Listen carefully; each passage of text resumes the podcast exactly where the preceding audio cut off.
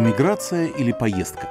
Столетие первой волны изгнанников и ее историческую рифму с тем, что происходит на наших глазах, хочется все же осмыслить не только в цифрах, сколько в качестве, природе и предназначении самого изгнания.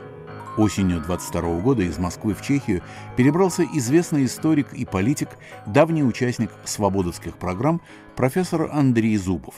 Мы встретились в пражской студии. Андрей Борисович, вы в эмиграции или просто в отъезде?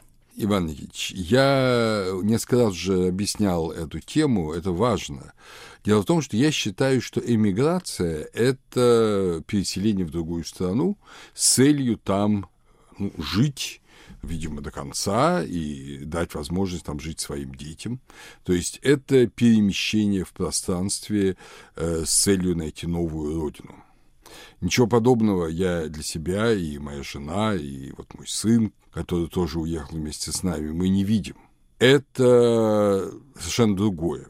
Это можно назвать, с одной стороны, продолжением работы, э, потому что в России ни мой сын, ни я не могли работать. Фактически был запрет на профессию.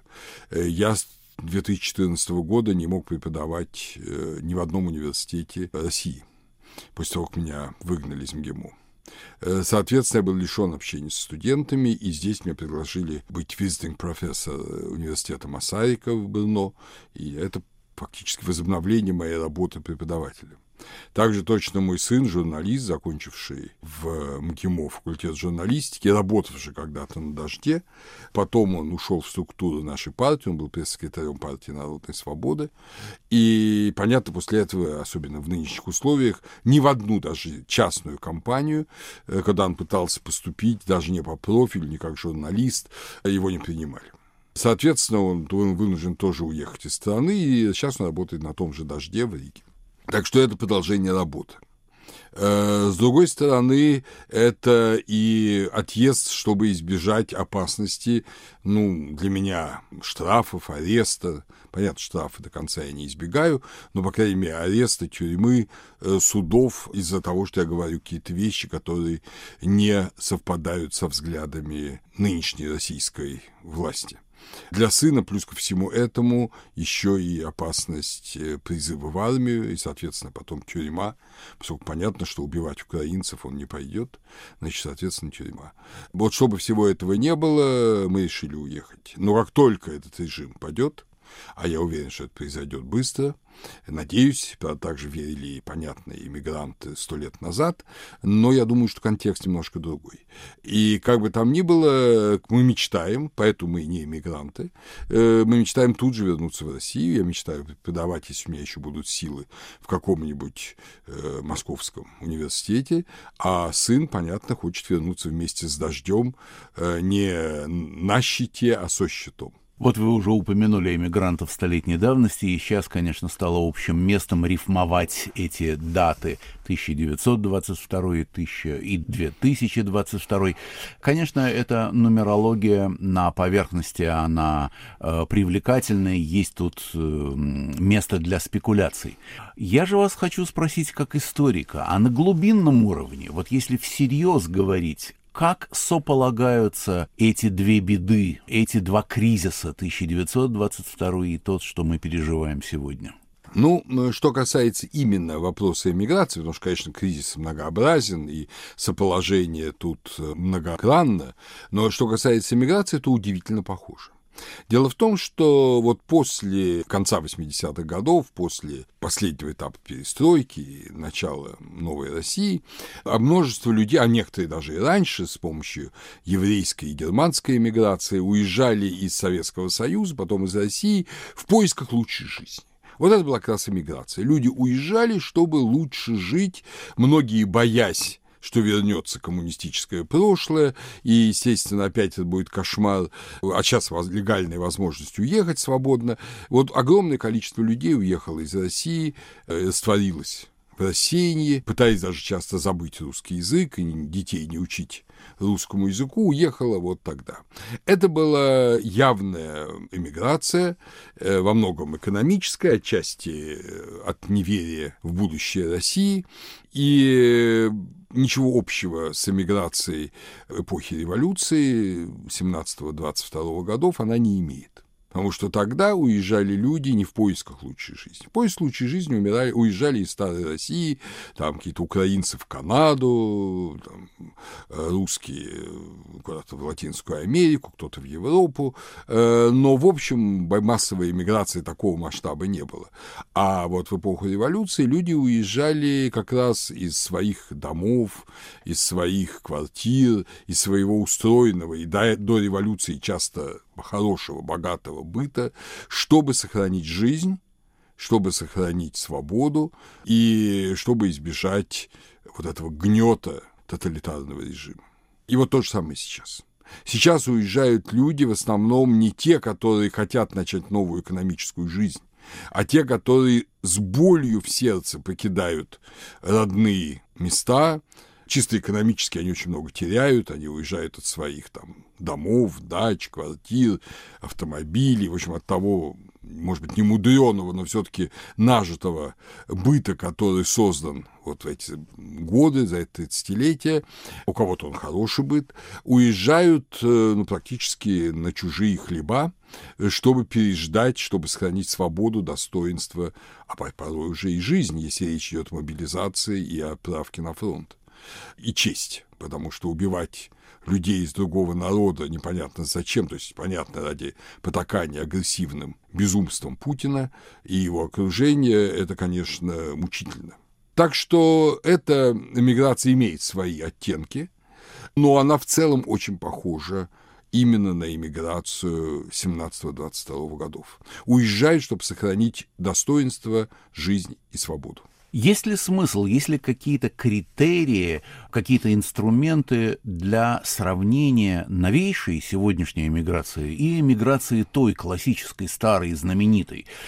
По культурным каким-то э, критериям, по интеллектуальным. Можно ли вообще сравнивать такие вещи, между которыми пролегли сто лет? Конечно, можно. Тем более, что эти сто лет – это же не дисперсный какой-то период. Практически я к этому постепенно пришел в своих исторических исследованиях, размышлениях. И вот сейчас в том курсе лекций, который я уже прочел в Брно, я его эксплицировал. Мы находимся в начале и, надеюсь, в конце одного периода – это период вот этого бандитского овладения Россией э, людьми, которые сами себя называли большевиками, коммунистами. Ну, большевиками, может, они и были, но коммунистами уж точно никакими не были, это были просто откровенные бандиты. И типа Ленина, Троцкого, Сталина и так далее. И тогда порядочные люди э, уезжали из страны, да, чтобы, в общем-то, не оказаться в мире аномии, беззакония, который грозил им всем чем угодно, и ждали, когда можно будет вернуться. И, кстати говоря, вот особенность нынешней миграции, которая роднит ее с той, еще и та, что нынешняя, вот нынешняя миграция 2022 года – это люди, которые в основном, не все, конечно, но в основном мечтают вернуться мечтают вернуться в Россию и начать нормальную новую жизнь э, или продолжение старой жизни в бизнесе, э, в учебе, в преподавании, в журналистике, в чем угодно. Так что э, это тоже сходно. Это не иммиграция, когда вот люди уезжают и рвут за собой все нити, сжигают мосты. Теперь сравнение. Э, ну, во-первых, численное сравнение. Конечно, мы не знаем до конца количество людей, уехавших сейчас разные цифры, но даже исходя из государственной российской статистики, кто, например, сказал, что уехало и не вернулось около 100 тысяч айтишников, но, понимаете, уезжают ведь не только айтишники.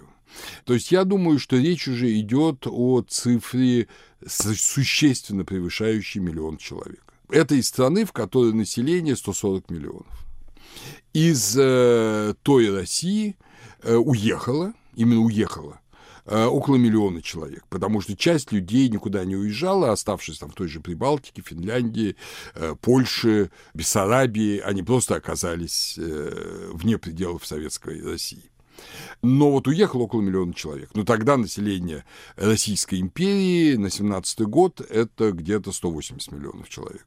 Соответственно, на четверть меньше населения и, видимо, больше в абсолютных цифрах количество уехавших, там, скажем, полтора миллиона, миллион триста тысяч. Это небывалый исход. В истории России это небывалый исход. Вот это важно понять. Такого не было никогда. Э, исход начала 20 века, он меньше. Теперь качество то же самое. Уехали тогда всякие, конечно, люди.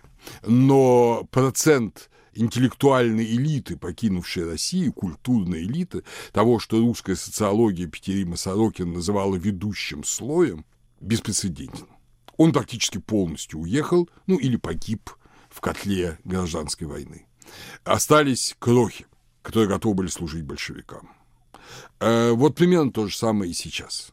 В основном уехали лучшие, культурные, молодые, мужчины с высшим образованием, со степенями.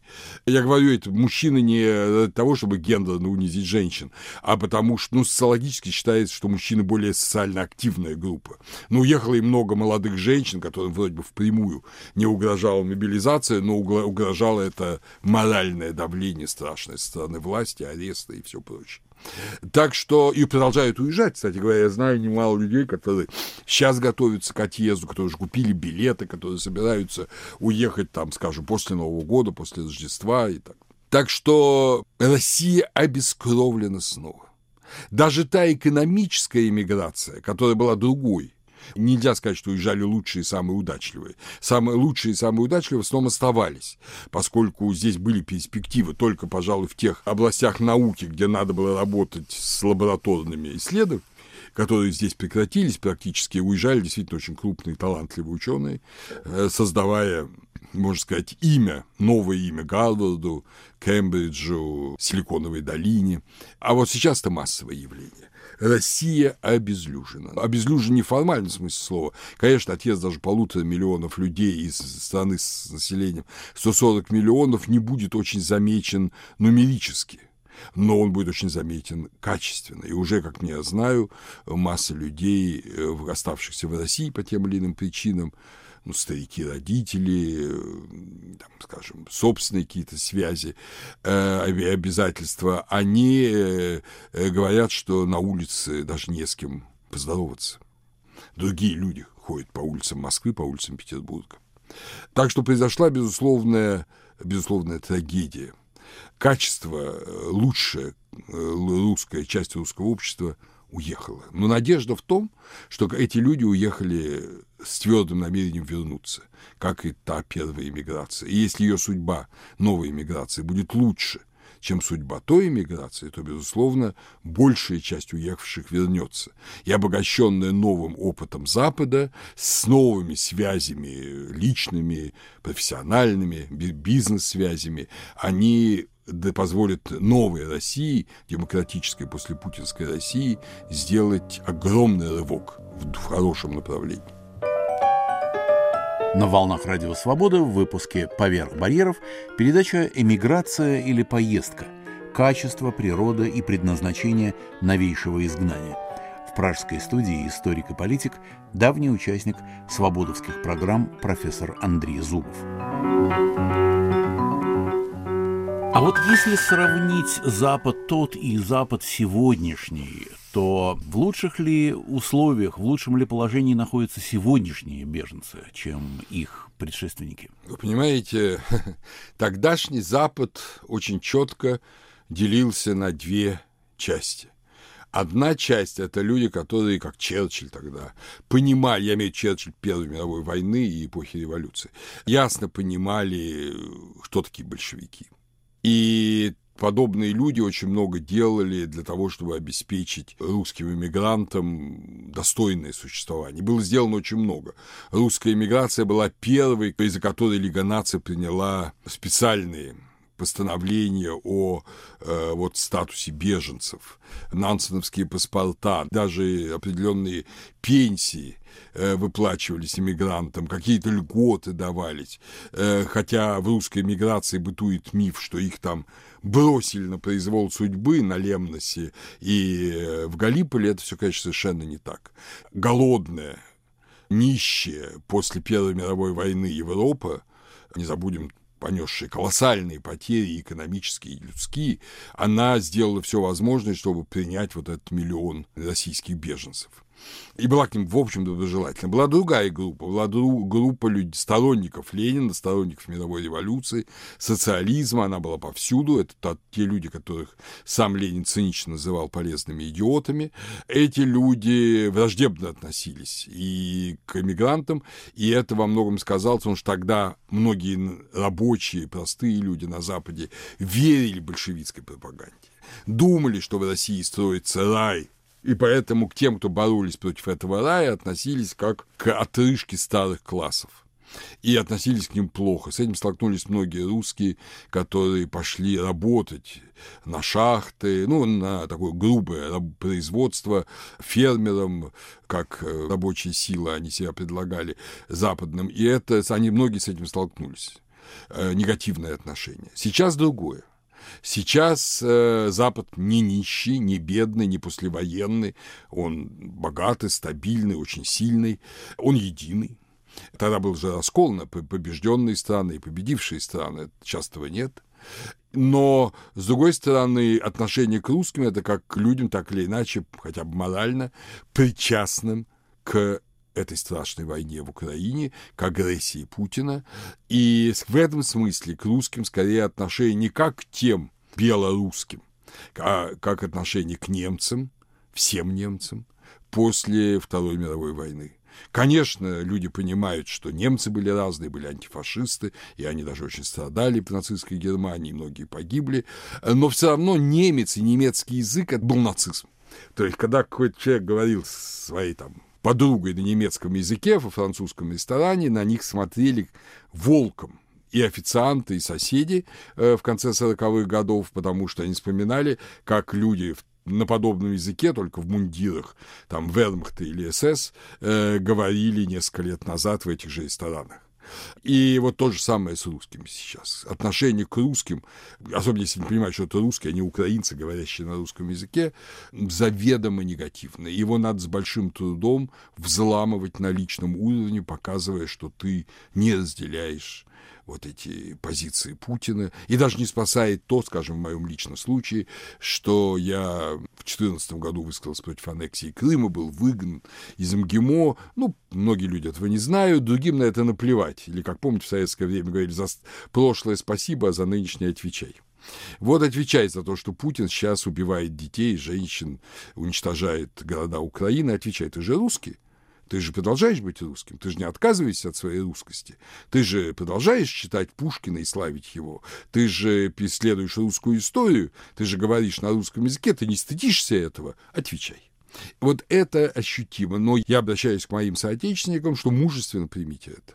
Если вы не виновны в сотрудничестве с режимом, считайте, что это наказание за вот эту моральную вину, которую несет все наши граждане. Моральную вину несут все наши граждане, э, независимо от своей позиции. Ну, по Ясперсу, да, э, э, политическую вину, юридическую вину мы там, скажем, не несем, но моральную мы несем. И за это мы определенную плату вынуждены платить. И она нас морально очищает. Поэтому не возмущайтесь. Андрей Борисович, есть ли какие-то уроки, вот чувствуете ли вы их, которые были новые, освобожденные, казалось бы, увы, ненадолго освобожденной России в перестройку, были усвоены от Запада? Научила ли Европа, Запад чему-то тех русских, которые попытались построить новое общество? Мы видим перенятую с Запада, принесенную драгоценно в руках, э, принесенную культуру, литературные памятники, художественные, музыкальные и так далее. Это совершенно понятно. Мы насладились этими памятниками. Но я имею в виду политическую культуру, демократическую культуру. Было ли что-то, что все-таки дало какие-то свои плоды? Потому что ведь говорят, а что диссиденты? Вот куда они провалились? Были диссиденты, они были совестью нации, они чего-то хотели, они хотели Советский Союз куда-то толкнуть в объятия Запада и тем самым, чтобы породился новый какой-то ребенок, сладкий, наш, российский, свободный. Диссиденты не сказали, как будто бы не сказали яркого, громкого, убедительного слова. А вот в целом, как вы оцениваете уроки Запада? Я думаю, эти уроки, конечно, отчасти восприняты просто стихийно. Безусловно, та Россия, которая вот была на момент начала даже войны, этой, начавшейся в феврале, а уж тем более до 2014 года, когда был полный объем отношений с Западом, безусловно, это Россия совершенно другая, чем та советская Россия, которую я отлично помню, ну, скажем, первую половину своей жизни. Тогда мы вообще не знали, что такое Запад, мы жили в каком-то совершенно искусственном мире, и под желез, железного занавеса не ездили, читали там цензурированную литературу, с трудом слушали тоже радио «Свобода» через всякие глушилки. Теперь все это открылось, и сформировалось новое поколение людей, основном молодежь, но отчасти даже мы, старики, которые, э, понимаете ли, уже по-другому смотрят на мир, увидели мир как целостность, наконец. Поездили, посмотрели, поработали на Западе, почитали лекции, поучились, занимались бизнесом. Это уже люди мира, и таких, я думаю, тоже сотни-сотни тысяч в России, если не миллиона. Запад стал частью нашей жизни в этом смысле. Конечно, очень многие люди из обычной человеческой зависти, как во всем мире, не любят Америку, не любят Англию, завидуют их свободе и процветанию. Ну, так происходит даже вот в континентальных странах Западной Европы.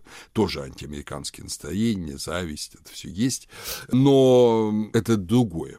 Конечно, мы восприняли отчасти политическую культуру.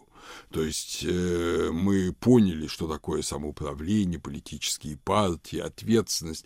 Но все это было очень быстро, почти сразу задавлено все более и более сильным авторитарным режимом, который, я напомню, начал формироваться еще до Путина при Ельцине. Я думаю, что мы должны взять такую точку, когда с демократией России, в России можно было бы считать, что с ней покончили, уже начали кончать, вернее, это апрель 1994 года, когда был заключен вот этот пакт с коммунистами Ельцина, после чего прекратились переименования улиц, там был остановлен и прекращен полностью процесс над Компартией, ну, естественно, никакой иллюстрации, никакой институции собственности, все это было забыто. То есть то, что делали в Европе, вот после коммунистической Европе, э, в Чехии, в Польше, в Эстонии, Латвии, Болгарии, Албании, то не делали ни в России, ни в Белоруссии, ни в Украине никто никто. Но постепенно понимание того, что это вещи совершенно необходимы, что без этого мы не сможем построить цивилизованное европейское общество, они приходят к нам. Скажем, наша политическая партия «Народной свободы» с 2017 года уже приняла целый ряд документов по системной декоммунизации как политической цели для нашей партии. Буквально, кстати, на днях движение по декоммунизации создано в Армении. И я тоже считаю, что это очень перспективно, потому что это, конечно, не чисто русская проблема. Так что уроки воспринимаются. Мир стал целостным, ум остался старым. И вот ум меняется медленно. Социальный ум, да, социальный такой общественный нус, он меняется медленно, но он меняется. И я думаю, что вот эта обвальная война, давайте мы ее так назовем, обвальная война, потому что война, начатая Путиным 24 февраля, она привела, конечно, к полному обвалу всякой большевистской мишуры. Вот до этого она многим нравилась, Ленина, Сталина, но поскольку под этими знаменами проиграли, уже практически, можно говорить, наверняка проиграли путинцы, вся эта советская периферналия, включая ЧК, КГБ, НКВД, 105-ю годовщину создания которой в декабре вот отметили в этом 2022 э, года, вот это все спущено в клозет. Больше этого никогда не будет. Э, будет искать Россия какие-то другие пути, демократические или, не дай бог, какие-то националистические, все может быть. Но уже советское стало отжившим.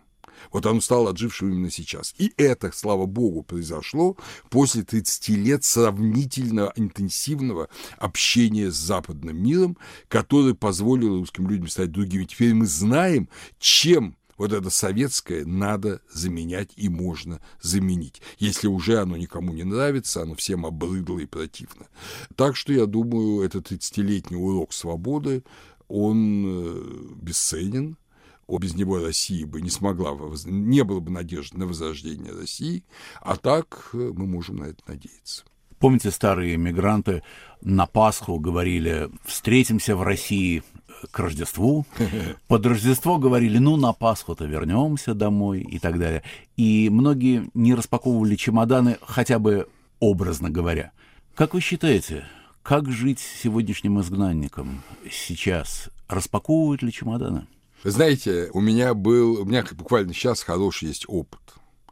Один весьма пожилой уже господин, сын белого офицера, живет в Швейцарии, самый известный в Швейцарии человек, Тихон Троянов, юрист, адвокат. Он, когда узнал, что я уехал... И, и бывший сотрудник Радио Свобода. Вот, вот.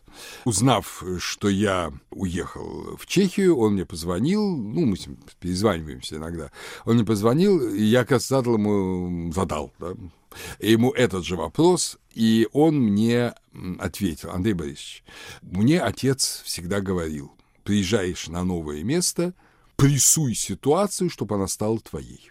Сколько бы это ни продлилось. То есть надо обживаться и создавать себе жизнь на новом месте.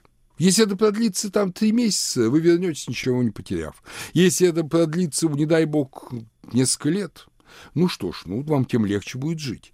Так что я рекомендую всем, имея в мысли, что надо вернуться, не только стихами, как говорил Георгий Иванов, но и физически, инкорпора, тем не менее обживаться на месте, распаковать чемоданы, постирать и высушить пеленки детей и устраиваться в этой жизни – как можно лучше, с благодарностью тем народам и тем странам, которые вас приютили, даже если они вам дают далеко не все права, даже если вы ограничены в въезде, выезде, в видах работы, помните, что вы э, граждане страны, с которой воюет коллективный Запад, Европа руками украинцев, но фактически воюют все. То есть вы люди из стана врага, и тем не менее вас принимают, к вам относятся терпимо, благодарите за это и обживаетесь, надеясь при этом вернуться. Вот, собственно, мой совет всем. Огромное спасибо, Андрей Борисович. И на этом мы заканчиваем беседу с историком и политиком Андреем Борисовичем Зубовым, осенью 22 года оказавшимся в положении изгнанника – профессора Зубова пригласил университет Томаша Масарика в городе Брно. Над выпуском «Поверх барьеров» работали режиссер Андрей Амочкин и редактор Иван Толстой.